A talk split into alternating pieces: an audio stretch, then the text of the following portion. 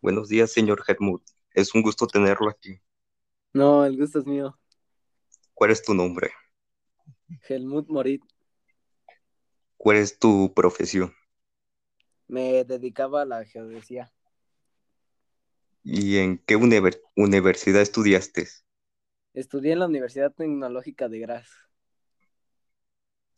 ¿En dónde trabaja? trabajó? Trabajé en la Academia Austriaca de Ciencias, en la Academia Nacional de los Linces, en la Academia de Ciencias de Hungría y en la Academia Europea. ¿Qué es lo que haces en tu trabajo?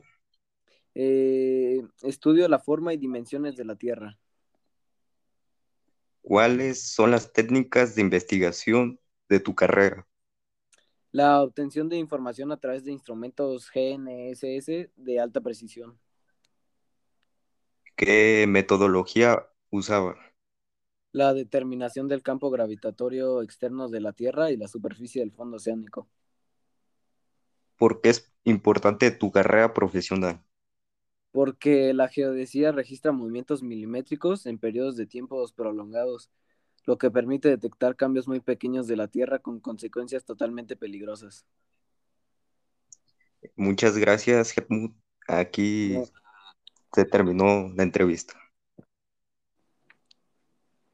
No, gracias a ustedes. Eh, hola, buenas. Entrevistaré a mi compañero Andrés sobre el tema del, del bullying. Eh, ¿cuál es su nombre? Andrés Basurto Pacheco. ¿Sabes qué es el bullying? Sí, sí, se lo. ¿Podrías explicarme qué es o ponerme algún ejemplo? Físico o psicológico eh, al que someten de forma continua a un alumno sus compañeros. Eh, ¿qué tipos de acoso escolar conoces?